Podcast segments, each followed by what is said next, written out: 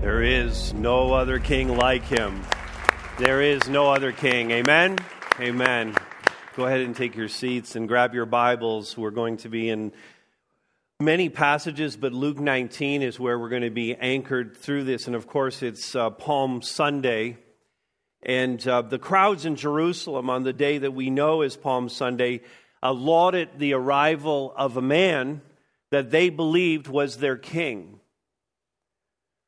the legit king of Israel who would overthrow the Romans and who would reestablish the Davidic throne. This man on that day embodied hope during a very dark and difficult and desperate time for the people of Israel. And and though we know the story, if you know the story of Palm Sunday and, and the whole week that follows, though you know the whole story, Still, the adulation of the people on that day was not misplaced, but was spot on. That triumphal procession, the entry of Jesus into Jerusalem 2,000 years ago, is also more than just a nice story that launched the Passion Week.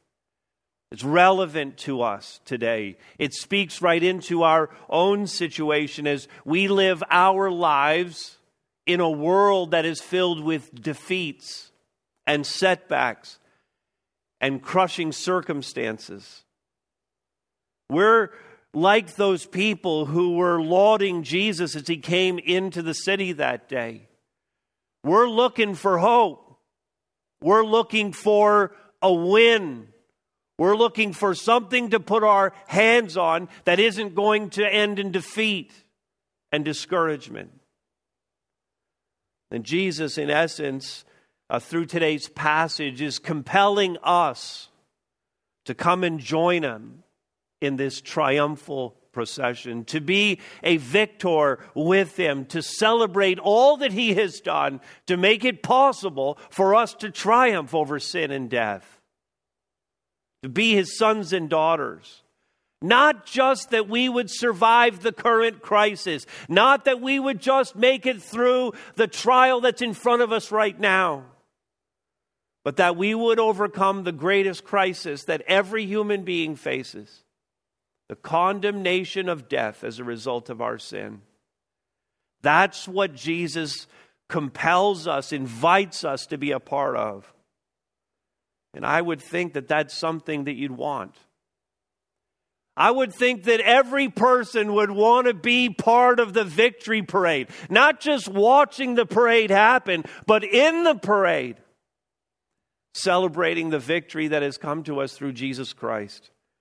And so we're going to turn our attention to the passage of Scripture here in Luke 19, beginning at verse 28, and we'll read to 40, and then I'll pray for us. Luke 19, 28.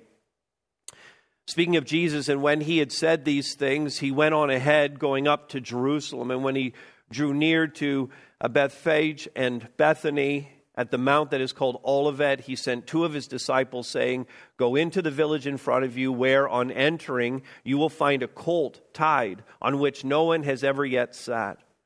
Untie it and bring it here. And if anyone asks you, Why are you untying it? you shall say this uh, The Lord has need of it. So those who were sent away and found it, um, those who were sent went away, and they found it just as he had told them. And as they were untying the colt, its owners said to them, Why are you untying the colt? And they said, The Lord has need of it. And they brought it to Jesus, and throwing their cloaks on the colt, colt, they set Jesus on it. And as he rode along, they spread their cloaks on the road. And as he was drawing near, already on the way down the Mount of Olives, the whole multitude of his disciples began to rejoice and praise God with a loud voice for all the mighty works that they had seen, saying, Blessed is the King who comes in the name of the Lord, peace in heaven and glory in the highest. And some of the Pharisees in the crowd said to him, Teacher, rebuke your disciples. And he answered, I tell you, if these were silent, the very stones would cry out. Let's pray together.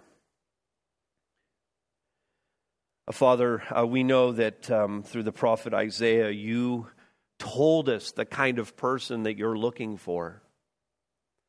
Now, you're looking for humble people. You're looking for people who are contrite in spirit, broken over their sin. And you're looking for people who tremble at your word. And God, having just read your word, I pray, God, that we would come in reverential awe. God, we would come with fear before a holy God who has just spoken to us.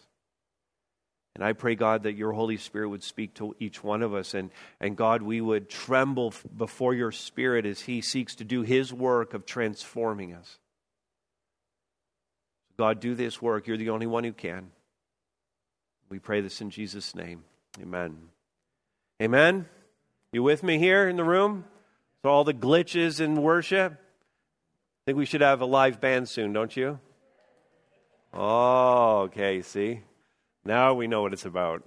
well, God bless you guys. Thanks for your patience with that. All right, here's what we're going after. In your notes, hvc.info is where you can find the notes. As a Christian, again, we're talking to Christians throughout this series, but if you're not a Christian yet, first of all, become one. But second of all, you can listen in. You can see what this is all about, but this is written to believers. As a Christian, here's what I'm going to say I join Christ's procession celebrating final victory over sin and death and thus I am, first of all, on mission for Christ. This is what it's going to look like if you're in God's procession here. But first of all, we're on mission for Christ. Now, before we get to the mission part of this, let's understand exactly what's going on on that Palm Sunday, this, this entry, this processional that's coming into Jerusalem.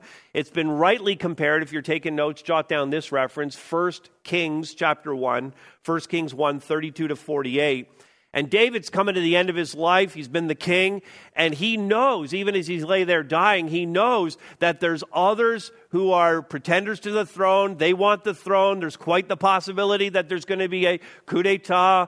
Uh, some palace intrigue is going on, and David wants to establish that his choice for the throne is Solomon. So he arranges for Solomon to go out of the city, for David's donkey to be taken out, for Solomon to get on and ride into the city, and everyone's going to know when Solomon's riding into the city on a donkey, this is a power move by David to say, Solomon's the king.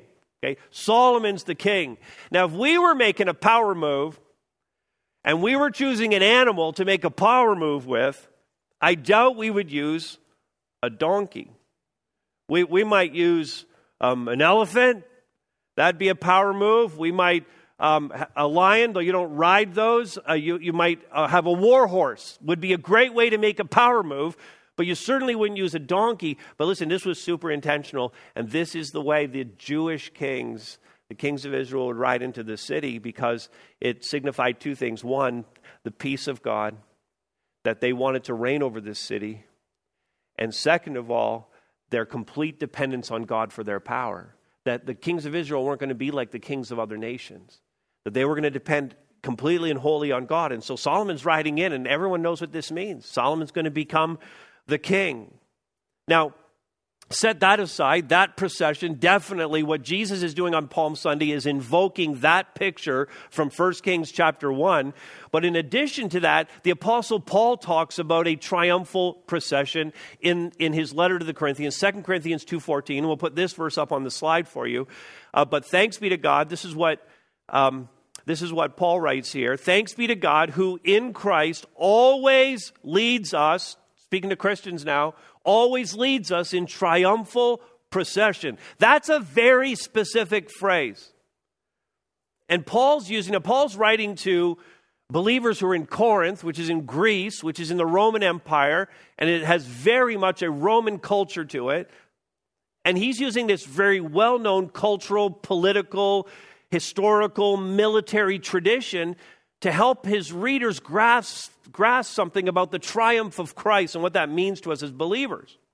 A year ago, I read um, this, you know, you know how I love history, and I read this biography of Julius Caesar, and in that it talked about the triumphus, what they called the triumphus. And the triumphus is this triumphal procession that Paul's talking about in Second Corinthians. In fact, we have an art piece here. Uh, the artist is Giovanni uh, Bellori. This art piece is in Villanova University in Pennsylvania, and it depicts a triumphus, a triumphant entry. The Encyclopedia Britannica fills in some gaps for us here. It was a ritual procession that was the highest honor bestowed upon a general in the Roman Republic to triumph, that is to say, to have the parade, the triumphus was a parade. The man was required to earn this parade. He was required to have won a major battle. The parade passed through the city along streets adorned with garlands and lined with people shouting, Lo triomphe is what they would shout, Lo triomphe. Key officials came first in the procession, followed by musicians, the sacrificial animals, the spoils of war.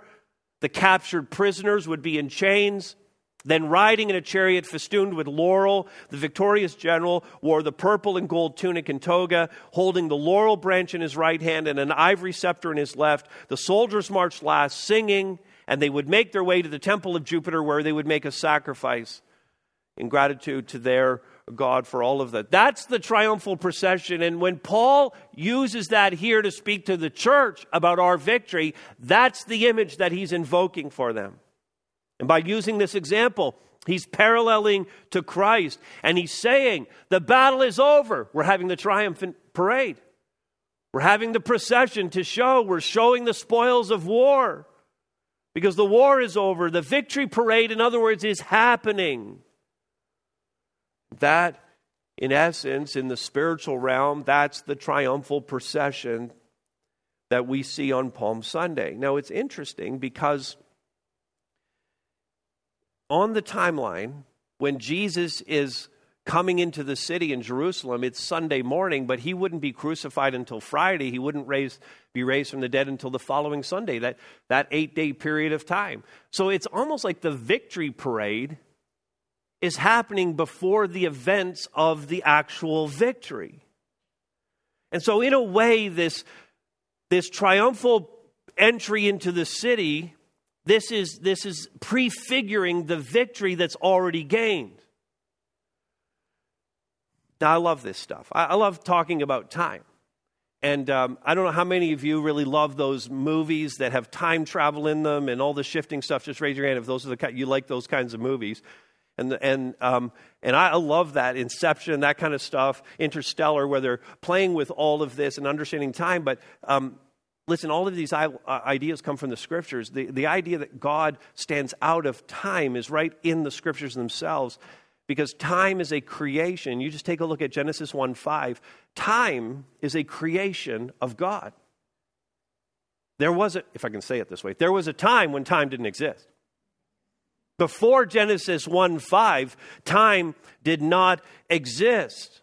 God stands outside of that time. And so all of these events, we see them in a linear fashion, but they didn't exactly happen that way. In fact, I love the phrase that comes to us out of uh, Revelation uh, 13 8. Revelation 13 8 uh, says that um, all of this, everything that we're talking about, happened, here's the phrase, before the foundation of the world.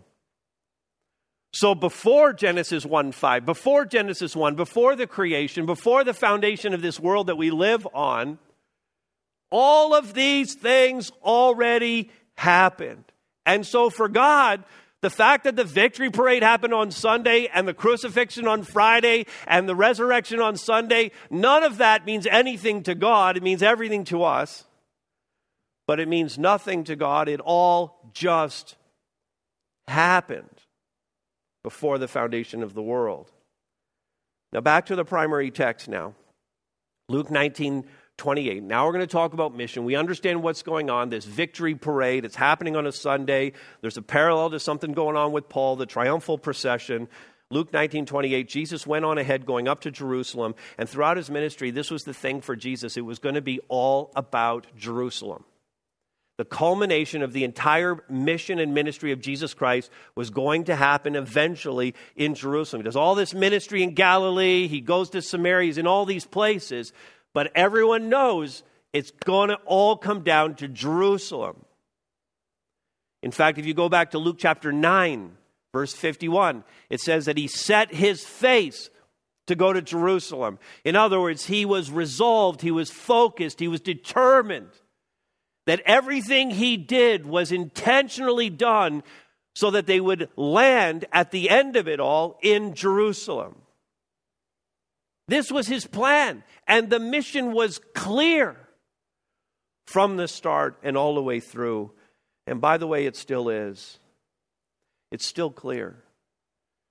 No Christian should ever be fuzzy on what the mission is. Prior to his ascension to heaven, just before he ascends into heaven, this is after the crucifixion resurrection, he says to his disciples, he's, he's being lifted up before him and, he, and before them, and he says, You will receive power when the Holy Spirit has come upon you, and you will be my witnesses in Jerusalem and Judea and Samaria and to the end of the earth. That's the mission. And, and there's, there's nothing unclear about that. We are to be his witnesses. The mission that Jesus Christ was fulfilling in this world to come and proclaim good news, that's now our mission. He handed it to us as Christians and as the church. And in fact, as Paul goes on to describe that triumphal procession, that victor's parade, listen to what he says. This is in 2 Corinthians 2 14 through 16. Listen, listen to this in terms of what the mission actually is. He had said, But thanks be to God who in Christ always leads us in triumphal procession and, notice, through us spreads the fragrance of the knowledge of Him everywhere. Doesn't that sound like Acts 1 8? Doesn't that sound like the mission? Just stated in this beautiful metaphorical way, but he's going to spread the fragrance of the knowledge of Christ everywhere. That's what he's doing through us, Paul says. For we are the aroma of Christ to two groups of people. We are the aroma of Christ to God among those who are being saved and among those who are perishing. To one, a fragrance of, of from death to death, and to the other, a fragrance from life to life.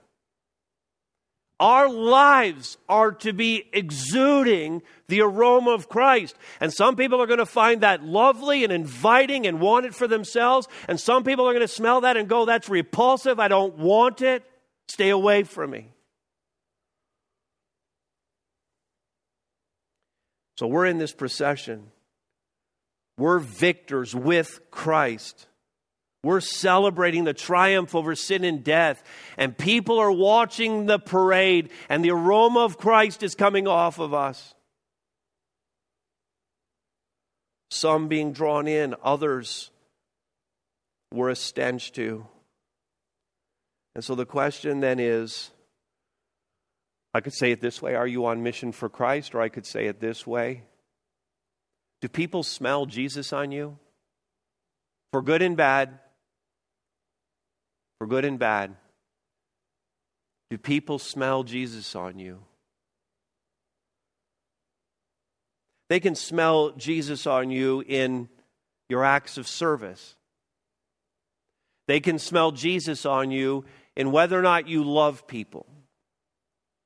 They smell Jesus on you in, in whether or not you take the high ground whether you're living a holy life in pursuit of Christ. They smell Jesus on you in the words that you speak. They smell Jesus on you in the attitudes that you show. They smell Jesus on you in your generosity. They smell Jesus on you in your selflessness. So, are you the aroma of Christ? Is that what they smell on you? They should. So, as a Christian, I joined Christ's procession, celebrating final victory over sin and death. So, I'm on mission for Christ. And secondly, I'm under the authority of Christ. Now, the authority of Christ is seen in the strange instructions that Jesus gives his disciples, and they're very quick unquestioning obedience in doing them. So when they got close to the city, this is verse 29 uh, to 31, Jesus sent two of the disciples into the village. They found a colt there. He's telling them, You're going to find a colt. No one's ever been on the colt, just a young donkey. He told them, Untie that, bring to me. And then again, you just can kind of see here where, um, if you're a Star Wars fan, you can see where George Lucas got some of his ideas from because there's kind of like a Jedi moment here, right? So they go and get the donkey and they're untying it. And, and the owners, who should really care that someone's taking their donkey, all the disciples say is, Jesus needs it. And they go, huh, okay. It's kind of like a Jedi trick right there. See, Lucas has no original ideas of his own. He got them all from the Bible. So, so they do this. Sure enough, we read about it. Here, they do all of this. They take the donkey exactly as Jesus said. The whole thing works out. And so they're obeying Jesus in these strange instructions that he's given to them. Kudos to the disciples for simply hearing the word of God and doing it. And kudos to anyone who simply hears the word of God and says, you know what, I need to do that. I'm not doing that, I need to do that. Or I am doing this thing and the Bible says I shouldn't and I should stop. Kudos to anyone who just hears the simplicity of the Word of God and says, you know what, I just have to obey that. And when we do that, it may seem like such a simple thing, but we never know what God is actually doing in the world through our simple obedience.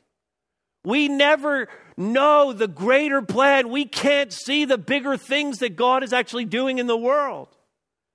We don't know what our submission to His will is accomplishing in the greater plans of God. And in this case, the disciples, they didn't realize that just going and getting a donkey and bringing it back to Jesus was fulfilling a prophecy that had been spoken by, by, by Zechariah hundreds of years prior.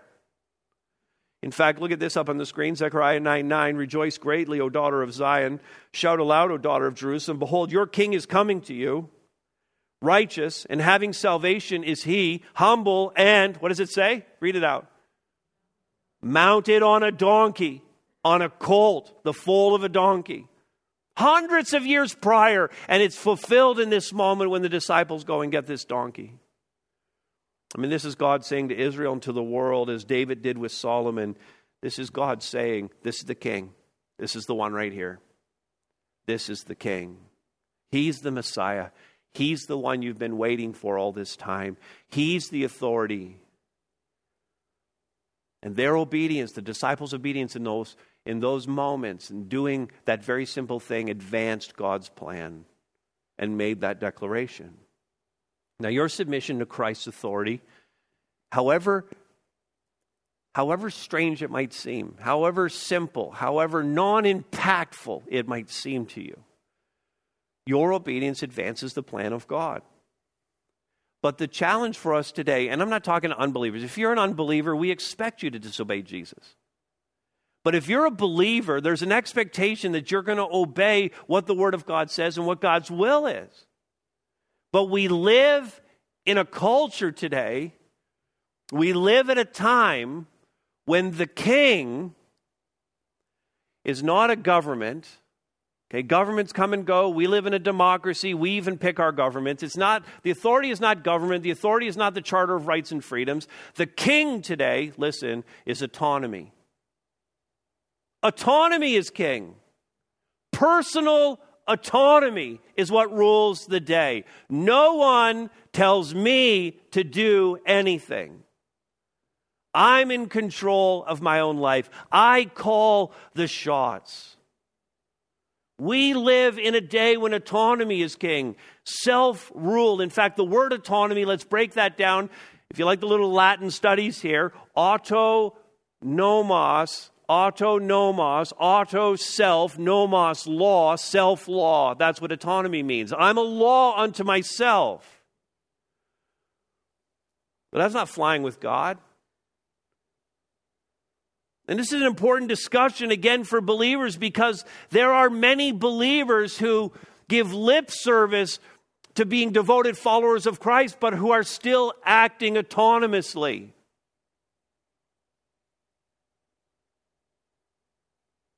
Many Christians who play fast and loose with the Word of God. In fact, when I'm autonomous, just if you're taking notes, jot down these three things. Here's, the, here's three characteristics of those who are autonomous. And again, I'm speaking to Christians who are giving into the temptation to self govern rather than be governed by the Word of God. First of all, when I'm autonomous, first, I have a casual relationship with the Bible. I have a casual relationship with the Bible. I hear the word preached, man, that was a good sermon, and walk away, as, as the Bible says, I walk away and kind of forget anything I heard.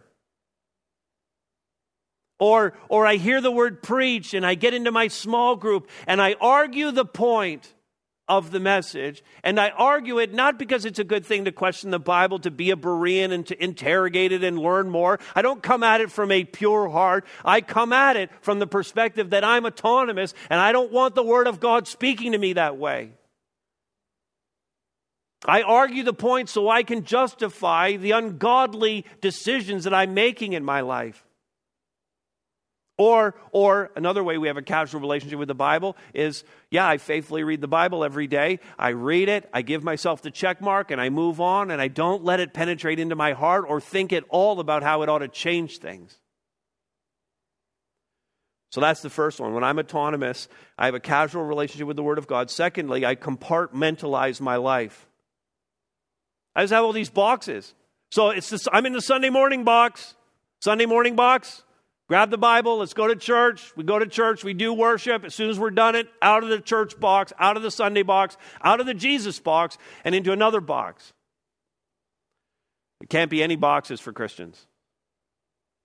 Or, or, or I have, uh, you know, I have uh, the, the uh, compartment that is my home life, and I have the compartment that is my work life, and I'm not the same person. I give the appearance of living for Jesus at home, but not at work. And I'm failing to see that the Christian life is a 100% all in proposition. Here's a third one. When I'm autonomous, I have a casual relationship with the Bible, I compartmentalize my life, and I misunderstand grace. You see, because we know some things about God. We know that we know that God is loving. We know that God is gracious. We know that God is merciful. We know that God is um, eh, willing to shower us with blessing. We know that God is forgiving. We know all of these things, and knowing that God is going to forgive us, we can allow ourselves to fall into sin or to keep a pattern of sin going in our lives because we don't, you know what? God's going to forgive me. Jesus is so kind and so loving and so forgiving, and He's going to pour His grace out on my life.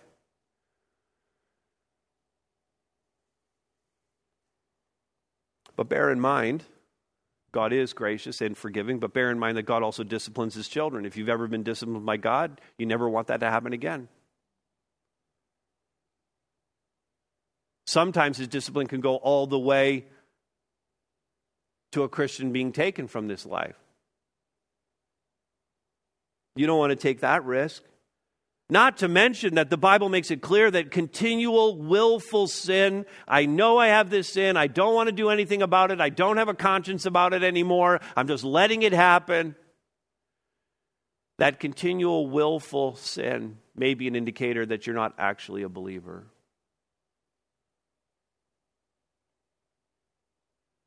So that's a challenge. We can't be autonomous. Jesus riding into Jerusalem that day was a power move by God, a declaration that Jesus is on the throne, that he is the king, he is the only king. And the question is are you his subject or not? Here's a third one Christian, are you savvy to the fickleness of people. I mean, the disciples were super excited on that Sunday morning, but Jesus tells us, and this is in uh, John, sorry, John tells us in John 12, 16, they did not understand these things. So they're all excited. Jesus is riding into Jerusalem. This is the thing they've been waiting for. They're lining the roads, they're celebrating him, they're shouting Hosanna, they're excited. But they did not understand these things. They didn't know what they were celebrating. Back to our principal passage, Luke 19 36. And as he rode along, they spread their cloaks on the road. In fact, uh, Matthew, Mark, and Luke all speak of cloaks. John's gospel alone talks about, even though we call it Palm Sunday, it's only John's gospel that talks about that. They took branches of palm trees. John also tells us in, in John 12, 18, this the reason why the crowd went to meet him was that they had heard that he had done this sign. So it's all about a sign. It's not really about surrender to Jesus, it's just that Jesus did this sign, and everybody wants a sign. Everybody loves a show. Everybody wants a miracle. Everybody wants to be near someone who's successful. Everybody wants a miracle for themselves. They don't even just want to see it. They want that blessing to come back on them. So this is all about a sign. And they're thinking, of course, because their biggest challenge is that they're under Roman rule. So they're thinking Jesus is the Messiah, he's the king. This is a political, military thing. Verse 37 And as he was drawing near, already on the way down the Mount of Olives, the whole multitude of his disciples, so this is more than the 12, this is like everybody that's been following him, men and women, everyone, they began to rejoice and praise God with a loud voice. Notice, it's all about the signs for all the mighty works that they had seen. And they shout, and this comes from Psalm 118, verse 26 Blessed is the King who comes in the name of the Lord, peace in heaven and glory in the highest. Now, Luke's the only one who doesn't record that they use the word Hosanna. So that appears in Matthew, Mark, and John that he used the word Hosanna. And in John 12, 13, they're shouting this Hosanna. Hosanna means save now. We've been waiting for this moment. Here comes our King. Save now. Save us now. Give us salvation. And obviously, it points to his messianic royal claim. So even though they don't have it right, even though their motives aren't right on, they have some of it right. They're excited about the king in this moment, but of course we know how it goes off the rails in the next few days. And Jesus know even as he rides on the back of that donkey as even as he's hearing all of these accolades being put on him, this celebration that's all around him, he knows that the mood is going to change. In this series, we're talking about the crises of the Christ, and this is the crisis for him. He knows that they don't mean it. He knows that in Mark 14 10, they all left him and fled. The people were not seeing it exactly right, and their hearts were fickle, and their motives self centered, and their foresight limited to what they could see right in front of them in that moment. It was, an, it was a, a moment of, What can you do for me now, Jesus? And he already knew that they would not stand in the face of the pressure. In mere days, they would all cave in. You know, don't be that person. Don't be that person who's like all excited about a thing in the moment when everyone else is excited about it and then who cuts and runs as soon as it gets hard. Don't be that person. Don't be fickle. Don't be the person who wants to be in the victory parade but doesn't want to gain the victory, be in the battle, win the war. That's what happened in Jerusalem, a whole city full of fair weather friends who lauded Jesus as he arrived. But then by the end of the week, in that group of people, some were calling for his crucifixion and for Barabbas to be released. Some were merely ambivalent, turning their backs. I have nothing to do with that. And some, in great fear, had abandoned him completely and were in hiding. Instead, we should see the fickleness of people and we should fully commit ourselves to serving the King. We should devote our lives to his service. We should worship him with abandon, not just with our lips, but from the heart. My reading over the last several weeks has been in the prophet Isaiah, and I was reading again this morning just in Isaiah 66, right? The last chapter and reminded again in this last message in the prophet Isaiah, reminded again that the very system of worship that God had set up had become abhorrent to God because the people were doing the sacrifices and going to the festivals and doing everything they had to do and saying the prayers that God had laid out for them to pray. But God hated all of it, hated it. That all of the religious ritual meant nothing because their hearts weren't in it. People were fickle. It may mean, if we're going to have this kind of devotion to Christ, it may mean that sometimes we have to go alone. And I think about that old chorus that we've sung I've decided to follow Jesus. No turning back, no turning back, though none go with me. still I will follow. Amen? Still I will follow. We need to be savvy to the fickleness of people. One more now. As a Christian, I join Christ's procession celebrating final victory over sin and death. Thus, I am holding to the truth under intense pressure. Now, what Jesus did that day, if I haven't mentioned it already, was very provocative to the ruling authorities. It presented, in fact, the religious leaders with a, a dual problem, a massive problem. Uh, Jesus claimed to be the king and Messiah had huge theological implications for the people of Israel. But then beyond that, it created a political crisis in that Israel was ruled by the Romans, and any kind of dissent or anything that smelled of rebellion would be met in a crushing way by the Roman political um, military overlords. And so in verse 19 of John 12, John 12, 19, the Pharisees said to one another, they're, looking at this whole scene. These people lauding Jesus, him coming in on the donkey, they know what it means. The Pharisees said to one another, You see that you are gaining nothing. All of the efforts that the Pharisees had been putting in had done nothing to slow the, the, the spread of this message of the gospel of Jesus Christ. And they went on to say, Look, the world has gone after him, the city is in uproar. What are we going to do? The leaders were losing control of the people, and that was going to result in a harsh reaction from the Romans, especially if someone was claiming to be king and challenging the power of the emperor. Now, what's curious is that up until this moment in his ministry, Jesus had played down who he was.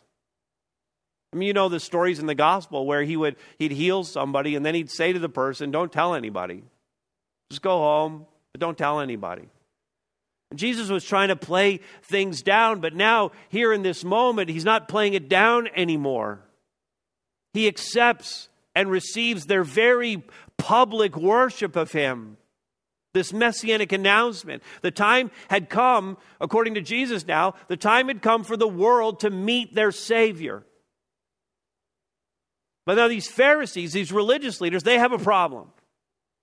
So in Luke 19 39, some of the Pharisees said, Teacher, rebuke your disciples. Tell them to stop saying this. You're not the king. They shouldn't be saying you're the king. But then Jesus said to them, verse 40, I tell you, if these were silent, the very stones would cry out. Inanimate objects would then begin to cry out if God Himself told His disciples to stop worshiping Him. That's an outrageous claim. That rocks would sing, that rocks would worship. In fact, when you read stuff like this in the gospel, it's just an uncomfortable truth. Could that ever really happen? Well, God said it, Jesus said it. And everything we really believe about Jesus is uncomfortable for those who do not believe. The incarnation, God and man, 100% of both are together in the incarnation. The virgin birth is uncomfortable. The miracles that Jesus did, do we believe these? Of course we do. They're uncomfortable to talk about today. The teaching of Jesus the Sermon on the Mount, which presses us so hard about what it means to be a Christian. The sinlessness of Jesus, that he faced temptation but didn't cave in. The prophecies that were fulfilled are uncomfortable. The crucifixion and what it means is uncomfortable. The resurrection of Christ is uncomfortable. The ascension of Christ is uncomfortable to believe. That he's going to come again in glory is uncomfortable to believe. That he is the only way to God flies in the face of what this world would believe if they want to acknowledge there is a God. That not everyone is going to heaven is uncomfortable. The reality of hell is uncomfortable for us. This is where we live today, and this, this represents the intense pressure that we feel as Christians in believing these truths. the pressure to give up these old fashioned beliefs, and no one believes that anymore. Instead, you need to embrace enlightened thinking, or you need to recognize that truth is relative, that every person has their own truth. And in the face of this opposition, this rejection of the truth, we must now more than ever be standing with that procession, waving our palm leaves and laying our cloaks on the ground and shouting, Hosanna, save now, save us now, pleading with God because this world needs this message like it never has before. Because this world offers nothing but despair and false hope.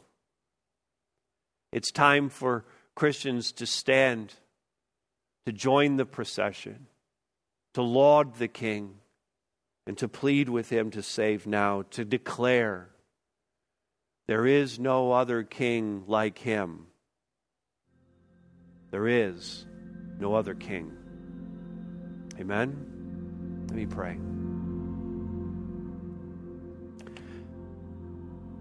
Father, you are, as we've already said in this message, gracious and kind and forgiving.